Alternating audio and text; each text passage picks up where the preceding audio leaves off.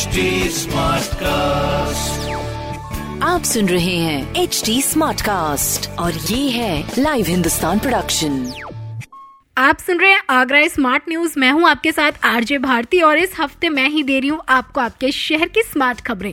और सबसे पहली स्मार्ट न्यूज़ की आज हम बात करें तो आगरा राइड्स को और अधिक सहूलियत देने के लिए शहर में और पाँच नई ई बसों का संचालन शुरू कर दिया गया जी हाँ दो बसें बिजलीगढ़ से खेड़ा घाट तक चलेंगी, दो बसें भगवान टॉकीज से समेरिका ताल तक और एक बस शहर के किसी और रूट पर संचालित की जाएँगी। तो अब जाकर टोटल तिरसठ ई बसें अपने आगरा शहर में संचालित की जा रही हैं। अभी तक अंठावन ई बसें शहर के 20 रूटों पर संचालित की जा रही थी। और अभी 40 और ई बसें अपनी ताज नगरी को बहुत जल्द मिलने वाली हैं। तो अपनी ताज नगरी में किन किन रूटों पर ये बसें संचालित की जा रही हैं, इसकी पूरी जानकारी लेने के लिए आप पढ़ सकते हैं हिंदुस्तान अखबार। दूसरी खबर की बात करें तो इंडिया में फ्रेंच सीखने वालों की संख्या बढ़ने लगी है पिछले कुछ सालों में।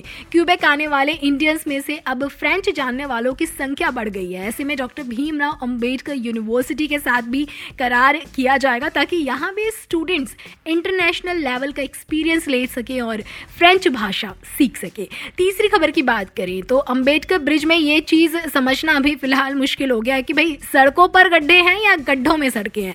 क्योंकि ज़्यादा गड्ढे के कारण पंद्रह हज़ार से ज़्यादा डेली आने जाने वाले वाहनों को काफ़ी प्रॉब्लम फेस करनी पड़ रही है। मैं बता दूँ कि 2008 में करीब 30 करोड़ की लागत से 650 मीटर लंबे पुल का निर्माण किया गया था, ताकि जो भारी वाहन है वो यहाँ से आ जा सके। पर अब ये पुल पूरी तरह खराब हो चुका है और इसके कारण यहाँ से आने जाने वाले लोगों को काफ़ी प्रॉब्लम हो रही है। ऐसे में अब यहाँ फ़िलहाल के लिए जाने पर रोक लगा दिया गया है रूट डाइवर्ट कर दिया गया है, यानी यहाँ से आने जाने वाले वाहन अब जो है जवाहर पुल से निकलेंगे। तो इस बात का ध्यान रखिए। बाकी अगली खबर की बात करें तो बारिश के बाद मच्छर पनपने लगते हैं। ऐसे में शहर में डेंगू और मलेरिया के केसेस जो है वो बढ़ने लगे हैं। कोविड के बाद ये दूसरे केसेस है जो कि लगातार शहर में बढ़ रहे हैं। इस कारण जिला अस्पताल में 10 बेड का डेंगू वार्ड भी रेडी किया गया है ताकि इलाज आसानी से हो सके। बाकी अगर आपको कोई भी लक्षण मलेरिया या डेंगू के दिखते हैं, जैसे बुखार, ठंड लगना, शरीर पर लाल चकत्ते पड़ना टाइफाइड शरीर का नीला पड़ना, बेहोशी जैसी समस्याएँ दिखती हैं तो तुरंत एसएन या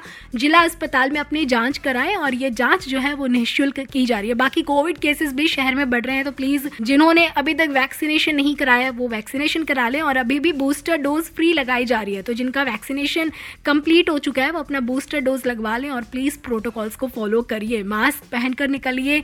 सोशल डिस्टेंसिंग का ध्यान रखिए और कोशिश करिए कि जितना प्रिकॉशन आप घर के बाहर ले रहे हैं, वो प्रिकॉशंस घर पर भी फॉलो करें।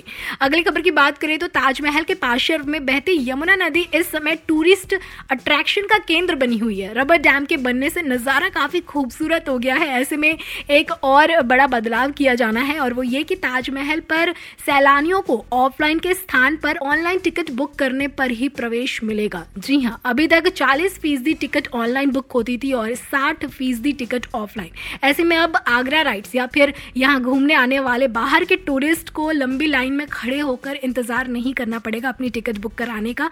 घर बैठे ही यूपीआई के ज़रिए टिकट बुक कर सकेंगे। वेबसाइट के साथ साथ ऐप भी लॉन्च करने की तैयारियाँ चल रही हैं, जिसे बहुत जल्द लॉन्च कर दिया जाएगा। यानी पूरी तरह से डिजिटल होते ही ऑफलाइन सर्विस को बंद कर दिया जाएगा। बाकी इससे जुड़ी पूरी जानकारी के लिए आप पढ़ सकते हैं हिंदुस्तान अखबार। कोई सवाल हो तो ज़रूर पूछिएगा on Facebook Instagram and Twitter हमारे हैंडल है at the rate H T Smartcast और ऐसे पॉडकास्ट सुनने के लिए log on to W W W dot H T Smartcast dot com आप सुन रहे हैं एच टी स्मार्ट कास्ट और ये था live Hindustan production HD Smartcast.